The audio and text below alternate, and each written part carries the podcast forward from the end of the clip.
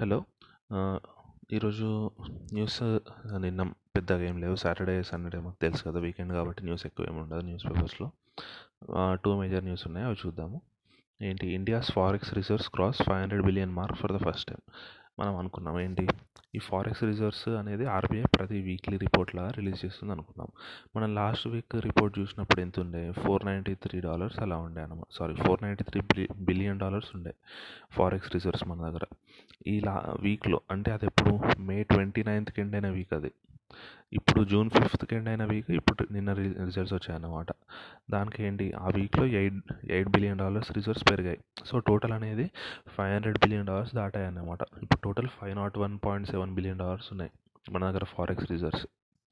మనము ఫస్ట్లో చెప్పుకున్నాము ఫారెక్స్ రిజర్వ్స్లో ఏమేమి వస్తాయి అని.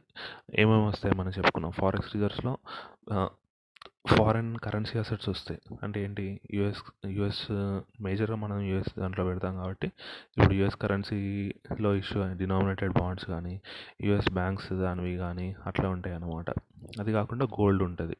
గోల్డ్ ఎంత ఉంటుంది ఒక నియర్లీ థర్టీ బిలియన్ వరకు అది ఉంటుంది. ఇప్పుడు ఏంటి? యుఎస్ కరెన్సీ డా బాండ్స్ కరెన్సీవి అనుకున్నాం కదా కరెన్సీ అసెట్స్. అదొక ఫోర్ సిక్స్టీ బిలియన్ డాలర్స్ దాకా ఉంటుంది అనమాట గోల్డ్ అనేది ఒక థర్టీ త్రీ బిలియన్ డాలర్స్ దాకా ఉంటుంది. గోల్డ్ రిజర్వ్స్ అనేవి. మళ్ళీ ఏంటి? ఇది ఇంకొకటి ఎస్డిఆర్. స్పెషల్ డ్రాయింగ్ రైట్స్ ఉంటాయి. అవి ఉంటాయి అన్నమాట మళ్ళీ ఐఎంఎఫ్ దగ్గర కొంచెం కొన్ని రిజర్వ్స్ ఉంటాయి. సో ఇవన్నీ కలిపి ఇప్పుడు ఇండియా దగ్గర five nought one billion dollars ఉన్నాయి.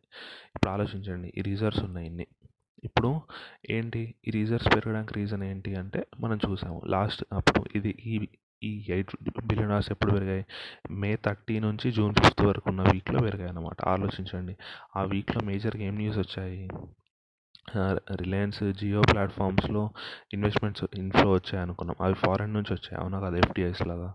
సో ఏంటి? అవన్నీ డాలర్సే వచ్చి ఉంటాయి కదా? అంటే ఏంటి? ఇప్పుడు వచ్చిన వాళ్ళు ఫారిన్ ఇన్వెస్టర్స్ ఏం చేస్తారు? వాళ్ళ దగ్గర ఉన్న డాలర్స్ అమ్మేసి రూపీ కొని ఆ రూపీ ఇన్వెస్ట్ చేసి ఉంటారు కదా?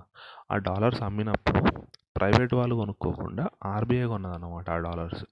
ఆర్బీఐ కొనేసరికి ఆర్బీఐ దగ్గర రిజర్వ్స్ పెరిగాయి అనమాట అట్లా. సో అది మేజర్ పాయింట్. నియర్లీ ఇప్పుడు ఆ ఎయిట్ బిలియన్ డాలర్స్ పెరగడానికి మేజర్ రీజన్ అదే అనమాట ఎఫ్డిఐస్ ఇన్ఫ్లో కంట్రీలోకి వస్తుంది కదా. మొన్న జియో ప్లాట్ఫామ్స్లో వాటిలో ఇన్వెస్ట్మెంట్స్ వచ్చాయి. సో దానివల్ల ఏంటి? దానివల్ల ఇన్ఫ్లోస్ ఎఫ్డిఐస్ రావడానికి ఏంటి? వాళ్ళు డాలర్స్ అమ్మాలి కాబట్టి ఆ అమ్మిన డాలర్స్ ఇక్కడ RBI కొన్నదన్నమాట. So eight eight billion dollars పెరిగాయి. ఆర్బీఐ ఎందుకు కొన్నది? ఇప్పుడు రిజర్వ్స్ ఎందుకు పెడతారు ఆర్బీఐ అనేది? ఎందుకంటే ఇంపోర్ట్ ఉంటుంది అవునా కదా? మన ఇంపోర్ట్ బిల్ ఉంటుంది. ఆ ఇంపోర్ట్ కవర్ కోసం అని పెడుతుంది అనమాట అంటే అన్సర్టనిటీ ఉండకూడదు అనమాట ఇప్పుడు మన దగ్గర ఉన్న రిజర్వ్స్ తోటి వన్ ఇయర్ వరకు మన దగ్గర డాలర్స్ లేకపోయినా మన దగ్గర ఏం లేకపోయినా కూడా ఇప్పుడున్న రిజర్వ్స్ తోటి మనం మన ఇంపోర్ట్ బిల్స్ మొత్తం కట్టేయచ్చు అనమాట సో మన దగ్గర అంత ఉంది అంటే వన్ ఇయర్కి సరిపోయేంత రిజర్వ్స్ ఉన్నాయి అనమాట వన్ ఇయర్ ఇంపోర్ట్కి సరిపోయేంత రిజర్వ్స్. ఇప్పుడు ఆలోచించండి. ఇప్పుడు ఆర్బీఐ కొనలేదనుకోండి మొన్న ఇప్పుడు ఎఫ్డిఐస్ వచ్చాయి. అంటే ఏంటి? ఫారెన్ ఇన్వెస్టర్ ఉన్నాడు. అతని దగ్గర డాలర్స్ ఉన్నాయి. అతను డాలర్స్ అమ్మాడు. రూపీ కొనాలి. ఇప్పుడు ఇక్కడ డాలర్ అమ్మిన డాలర్ ఆర్బీఐ కొన్నది కాబట్టి అవి రిజర్వ్స్ లాగా అయ్యాయి అవునా కదా? ఇప్పుడు ఆ అమ్మిన డాలర్ ఆర్బీఐ కొనకుండా నార్మల్ మార్కెట్లో అయిందనుకోండి అప్పుడు ఏమవుతుంది రూపీకి డిమాండ్ పెరిగినట్టే కదా ఎందుకు? ఫారెన్ వాళ్ళు రూపీ కొనడానికి ట్రై చేస్తున్నట్టే కదా డాలర్ అమ్ముతున్నారు అంటే రూపీ కొనడానికి ట్రై చేస్తున్నారనే కదా ఆటోమేటిక్గా. అంటే ఏంటి? రూపీకి డిమాండ్ పెరుగుతుంది కదా అంటే రూపీ అప్రిషియేట్ అయ్యేది కదా. రూపీ అప్రిషియేట్ అయితే డాలర్ డిప్రిషియేట్ అవ్వాలి కదా. కాకపోతే ఇక్కడ ఏంటి ఆర్బీఐ కొనేసింది కాబట్టి రూపీ అప్రిషియేట్ అవ్వలేదు అనమాట ఎందుకు? అంత రూపీకి డిమాండ్ ఎక్కువ ఏం పెరగలేదు. ఎందుకు? వాళ్ళు వచ్చినాయన్నీ ఆర్బీఐ కొనడానికి ట్రై చేస్తుంది. ఇప్పుడు ఆర్బీఐ కొనలేదు అనుకోండి అప్పుడు బయట వాళ్ళకి అమ్మాలి. అప్పుడు రూపీకి డిమాండ్ ఎక్కువ పెరిగేది అట్లా. ఇప్పుడు అది పెరగలేదు కాబట్టి ఏమైంది? మన కరెన్సీ రేటు అంటే డాలర్ రేటు అంతే ఉంది తగ్గలేదు అన్నమాట రూపీ అప్రిషియేట్ కాలేదు అట్లా. ఇప్పుడు నార్మల్ ఆర్బీఐ కొనలేదు అనుకోండి ఈ రిజర్వ్స్ కోసం ఆర్బీఐ కొనలేదు అనుకోండి అప్పుడు ఏంటి ఎఫ్డీఐ వచ్చేవాళ్ళు బయట మార్కెట్లో అమ్మాలి కదా వాళ్ళ డాలరు అంటే ఎక్కువ డిమాండ్ ఏమి ఉండదు ఆ డాలర్కి. కానీ రూపీకి డిమాండ్ ఎక్కువ ఉంటుంది. అంటే ఇన్వర్స్ రిలేషన్ అర్థమవుతుంది కదా. వాడు ఎఫ్డిఐ అనేవాడు వాడి దగ్గర డాలర్స్ ఉన్నాయి వాడికి రూపీస్ కావాలి అవునా? అంటే ఏంటి డాలర్ అమ్మేయాలి రూపీ కొనుక్కోవాలి. ఇప్పుడు రూపీ కొనడానికి ట్రై చేస్తున్నాడు అంటే రూపీ డిమాండ్ పెరగాలి కదా. పెరిగినప్పుడు ఏమవుతుంది ఆటోమేటిక్గా రూపీ వాల్యూ పెరగాలి కదా డాలర్ వాల్యూ పడిపోవాలి కదా. ఇక్కడ అలా ఎందుకు జరగలేదు? ఎందుకు జరగలేదు అంటే రూపీకి డిమాండ్ ఎక్కువ పెరగలేదు. ఎందుకు? వాడు అమ్మాలనుకున్న ప్రతి డాలర్ని ఆర్బీఐ కొనేసింది. బయట వాళ్ళు కొనడానికి ట్రై చేశారనుకోండి అప్పుడు డిమాండ్ పెరిగేది రూపీకి. ఇక్కడ అలా కాదు కదా ఆర్బీఐ నువ్వు ఎన్ని అమ్మినా నేను కొంటా అని ఆర్బీఐ అన్నది కాబట్టి రూపీకి డిమాండ్ ఎక్కువ పెరగలేదు అట్లా. ఇది ఒక మేజర్ న్యూస్ అన్నమాట. సెకండ్ న్యూస్ ఏంటంటే పిఎం కేర్స్ ఫండ్ చెప్పుకున్నాం కదా దానికి ఆడిటర్స్ అపాయింట్ చేస్తారన్నమాట. ఇదేంటి? మామూలుగా మొన్న చూసాము ఏంటి? ఇది కాగ్ అంటే కంట్రోలర్ అండ్ ఆడిటర్ జనరల్ దాని కిందికి రాదు అని వీళ్ళు చెప్తున్నారు మామూలుగా ఆలోచించండి. కాగ్ అనేది ఎవరెవరికి వస్తుంది? గవర్నమెంట్ ఎంటిటీస్ గవర్నమెంట్ కంపెనీస్ లేకపోతే గవర్నమెంట్ ఇంత పర్సెంట్ గవర్నమెంట్కి షేర్ హోల్డింగ్ ఉంటే అట్లా వస్తుంది అనుకున్నాం కదా. కాకపోతే వీళ్ళు ఈ పిఎం కేర్స్ అనేది కాక్ పర్వ్యూ నుంచి బయట బయట ఉంటుంది అని చెప్పారంటే వితిన్ కాక్లోకి ఇది రాదు అని చెప్పారన్నమాట. సో అందుకే ఏంటి ఇండిపెండెంట్ ఆడిటర్స్ తోటి ఆడిట్ చేయిస్తామన్నారు ఏంటి ఇండిపెండెంట్ ఆడిటర్స్ అపాయింట్ చేశారన్నమాట. ఎవరిని అపాయింట్ చేశారు? SARC and associates SS SARC and associates అనమాట ఇదేంటి ఫార్మ్ అనమాట కాకపోతే ఇక్కడ గొడవ జరుగుతుంది ఏంటంటే ఈ ఫార్మ్ అనేది అంత ఇండిపెండెంట్ కాదు అంటున్నారు. ఎందుకు? దీంట్లో ఉన్న పార్ట్నర్స్ ఉన్నారు కదా వీళ్ళు బీజేపీ పార్టీకి చాలా దగ్గర వాళ్ళు అని చెప్తున్నారు అన్నమాట అట్లా. వీళ్ళు బీజేపీ పార్టీకి చాలా దగ్గర వాళ్ళు. ఏంటి? సో అందుకే వీళ్ళని ఇప్పుడు ఆలోచించండి. ఆడిట్ చేస్తున్నారంటే మెయిన్గా ఆడిట్లో మెయిన్ ఫీచర్ ఏంటి? ఇండిపెండెన్స్ ఆఫ్ ఆడిటర్ అనేది ఇంపార్టెంట్ ఫ్యాక్టర్. ఎందుకు? ఆడిటర్ ఇండిపెండెంట్ ఉన్నప్పుడు మాత్రమే కరెక్ట్ ఆడిట్ రిపోర్ట్ ఇవ్వగలుగుతాడు అని ఉంటుంది. అవునా కదా? ఇక్కడ వీళ్ళని అపాయింట్ చేశారు. వీళ్ళు ఇండిపెండెంటా అంటే లేదు. ఎందుకు? వీళ్ళు రీసెంట్గా లాస్ట్ టూ డేస్ నుంచి వస్తున్నాయి అనమాట ఫొటోస్ అంటే ఈ పార్ట్నర్స్ బీజేపీ మినిస్టర్స్ తోటి ఎంత క్లోజ్ ఉన్నారు. వాళ్ళకి వీళ్ళకి ఉన్న రిలేషన్స్ ఏంటి? అవన్నీ ఇస్తున్నారు అన్నమాట సో అందుకే గొడవ జరుగుతుంది. వీళ్ళు ఇండిపెండెంట్ ఆడిటర్స్ ఎలా అవుతారు? వీళ్ళకి ఆల్రెడీ మీతో రిలేషన్ ఉంది కదా? రిలేషన్ ఉంది కాబట్టి వీళ్ళు డిపెండెంట్ అవుతారు. సో చేంజ్ చేయాలి అని చెప్తున్నారు అన్నమాట చేంజ్ చేయాలి అని గొడవ చేస్తున్నారు అందరూ. అట్లా. ఇవి రెండు మేజర్ న్యూస్ అనమాట నేను చెప్తు నిన్న చెప్పాను కదా ఏంటి టీసీఎస్ అది వర్చువల్ యాన్యువల్ జనరల్ మీటింగ్ జరిగింది అని. సో అదొకటి అది ఇంపార్టెంట్ అనమాట ఎందుకంటే ఇంకా న్యూ న్యూ నామ్ అదే కదా. ఇప్పుడు నెక్స్ట్ రిలయన్స్ది కూడా జరుగుతుంది. అన్నీ దాదాపు వర్చువల్ మోడ్లోనే జరుగుతాయి ఈ ఇయర్ అయితే. ఎందుకంటే ఆలోచించండి.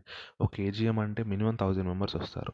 ముంబైలో ఒక ఫేమస్ హాల్ ఉంటుంది అన్నమాట మేజర్గా పెద్ద పెద్ద కంపెనీస్ ఏజిఎమ్స్ అన్నీ అక్కడే జరుగుతాయి అన్నమాట కాకపోతే ఇప్పుడు ఆలోచించు థౌజండ్ మెంబర్స్ ఒక దగ్గర మీట్ అయ్యే ఛాన్స్ ఉందా ఈ రోజుల్లో? లేదు కదా. సో అందుకే ఏంటి? ఏజిఎం ఏజిఎం కండక్ట్ చేయకుండా ఉండలేరు కదా ఖచ్చితంగా చేయాలి. సో అందుకే వర్చువల్ మోడ్లో కూడా ఇయర్ వర్చువల్ మోడ్లో చేసే ఛాన్స్ ఎక్కువ ఉన్నాయి. వర్చువల్ మోడ్లోనే చేసే ఛాన్స్ ఎక్కువ ఉండడం కాదు. సో అదనమాట నెక్స్ట్ రిలయన్స్వి కూడా వస్తాయి. అందుకే మనం నిన్నే చెప్పాను. ఏంటి? టీసీఎస్ది యాన్యువల్ రిపోర్ట్ డౌన్లోడ్ చేసుకోండి. Nearly three forty three thirty nine pages అలా ఉన్నాయి. దాంట్లో మనకు కావాల్సిన హండ్రెడ్ పేజెసే అది ఏంటి? డైరెక్టర్స్ రిపోర్ట్ ఒకటి. Consolidated finance statements. Consolidated finance statements అంటే ఏంటి? ఇప్పుడు టాటా గ్రూప్లో ఉన్నవి మొత్తం వస్తాయి అన్నమాట టీసీఎస్ ఒకటే కాకుండా ఇప్పుడు టీసీఎస్ అంటే ఏంటి? ఈ కన్సల్టెంట్ సర్వీస్ అంటే ఐటీ సెక్టర్ అది అన్నమాట. టీసీఎస్ టాటా కన్సల్టెంట్ సర్వీస్ ఇప్పుడు టాటా వాళ్ళకి అదొకటే ఉందా? అది కాదు కదా. ఇప్పుడు టాటా స్టీల్ ఉంది. టాటా ఏంటి? ఆటోమొబైల్ యూనిట్ ఉంది. అట్లా చాలా వాళ్ళకి ఏంటి? టాటా గ్రూప్ కింద ఒక నియర్లీ ఫార్టీ ఫిఫ్టీ అలా ఉంటాయి అన్నమాట. సో ఏంటి అవన్నిటిది కలిపి సబ్సిడీ కన్సాలిడేటెడ్ ఫైనాన్స్ స్టేట్మెంట్స్ కూడా ఉంటాయి కదా. సో ఇప్పుడు మనం అవన్నీ చూసామనుకో ఓన్లీ టీసీఎస్ది చూసినట్టు కాదు. మొత్తం టాటా గ్రూప్ మొత్తం చూసినట్టు. వాళ్ళ ప్రాఫిట్ కూడా నియర్లీ ఫార్టీ థౌసండ్ క్రోర్స్ దాకా ఉందన్నమాట టాటా గ్రూప్ది మొత్తం కలిపి. కన్సల్టెడ్ కాకుండా ఓన్లీ టీసీఎస్ చూ చూడడం వల్ల బెనిఫిట్ లేదు. మనకి ఏంటి టీసీఎస్ ఎంత అన్నట్టు అవసరం లేదు. అసలు ఒక ఫైనాన్స్ స్టేట్మెంట్స్ ఎలా ఉంటాయో తెలుసుకోవడానికి చూడడం అంతే. సో అందుకే అది డౌన్లోడ్ చేసుకొని డైరెక్టర్స్ నోట్స్ అనేది చదవండి. అది చాలా ఇంపార్టెంట్ అన్నమాట డైరెక్టర్స్ నోట్ నెక్స్ట్ ఏంటి కన్సల్టెడ్ ఫైనాన్స్ స్టేట్మెంట్స్లో ఆడిట్ రిపోర్ట్ ఉంటుంది. అంటే దాని ఆడిటర్స్ వాళ్ళు చెప్తారనమాట ఇట్లా మేము ట్రూ అండ్ ఫేర్గా ఇట్లా ఆడిట్ చేసాము. దాని మేము మేము చేసిన ఆడిట్లో మా మా ఫైండింగ్స్ ఇవి అని చెప్తారు. చెప్పిన తర్వాత ఏంటి? షెడ్యూల్ త్రీ ప్రకారం బ్యాలెన్స్ షీట్ ఇస్తారు. కంపెనీస్ యాక్ట్ షెడ్యూల్ త్రీ ప్రకారం. ఆ బ్యాలెన్స్ షీట్ ఇస్తారు. దాంట్లో ఏమేమి ఎంత ఉన్నాయో చూపిస్తారు. మళ్ళీ ప్రాఫిట్ అండ్ లాస్ అకౌంట్ ఇస్తారు. Statement of profit and loss profit and loss account అని కాదు కానీ statement of profit and loss అనమాట ఆలోచించండి. Companies act two thousand thirteen ప్రకారం ఏ అకౌంట్ ఇచ్చినా కూడా ప్రీవియస్ ఇయర్ ఇయర్ రెండు ఇవ్వాలన్నమాట. అంటే బ్యాలెన్స్ షీట్ ఇచ్చినా పిఎండ్ఎల్ ఇచ్చినా కూడా టూ థౌజండ్ నైన్టీన్ మార్చ్లో ఎండ్ అయిన ఫైనాన్షియల్ ఇయర్ అంటే ఎయిటీన్ నైన్టీన్ ఇవ్వాలి.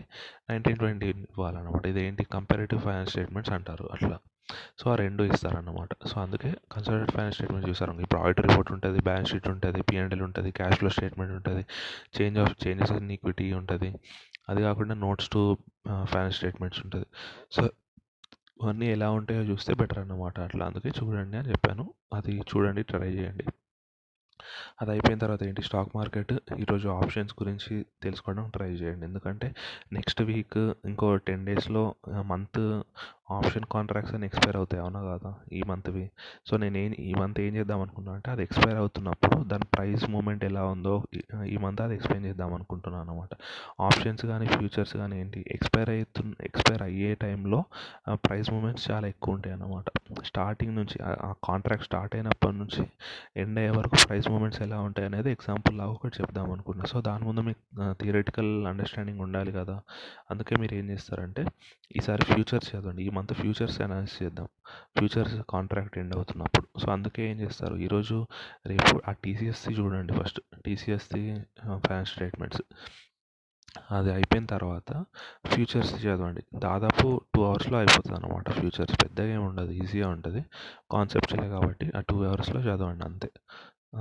ఇంకా మిగతాది ఏం లేదు. మండే రేపు కూడా ఇంతే తక్కువే ఉంటుంది. మండే నుంచి మాత్రం మళ్ళీ నార్మల్గా అయిపోతుంది అనమాట మళ్ళీ ఫార్టీ మినిట్స్ అలా ఉంటుంది న్యూస్ ఛానల్స్ అనేది. ఇది వీకెండ్స్ కాబట్టి న్యూస్ ఎక్కువ ఏం రాదు. ఇంపార్టెంట్ కూడా ఎక్కువ ఏం ఉండదు అనమాట అట్లా. మళ్ళీ గవర్నమెంట్ కూడా పెద్ద అంటే ఇంకేం పెద్ద పెద్ద అనౌన్స్మెంట్స్ ఏం చేయట్లేదు. లాస్ట్ ట్వంటీ డేస్ అంటే ఏంటి? అనౌన్స్మెంట్స్ ఎక్కువ ఉండే కాబట్టి అప్పుడు ఫార్టీ మినిట్స్ అలా జరిగాయి అన్నమాట న్యూస్ ఛానల్స్ ఇప్పుడు ఎక్కువేం ఉండట్లేదు. సో అదే గుర్తుంచుకోండి. ఏంటి? ఈరోజు న్యూస్ ఆర్టికల్స్ అయితే ఆర్బీఐ రిజర్వ్స్. అదొకసారి వినండి మంచిగా. పిఎన్ కేర్స్ అంతేం అవసరం లేదు టీసీఎస్ది చూడండి. డైరెక్టర్స్ డైరెక్టర్స్ రిపోర్ట్ ఒకటి. నెక్స్ట్ కన్సల్టెడ్ ఫైనాన్స్ స్టేట్మెంట్స్లో అన్ని వస్తాయి audit report PLL balance sheet అవన్నీ. అది చూడండి. దాని తర్వాత ఏంటి? ఫ్యూచర్స్ది జీరోదా వాసిటీ యాప్లో ఫ్యూచర్స్ మాడ్యూల్ చదవండి. దాదాపు టూ అవర్స్లో అయిపోతుంది అంతే. Thank you so much have a nice day all the best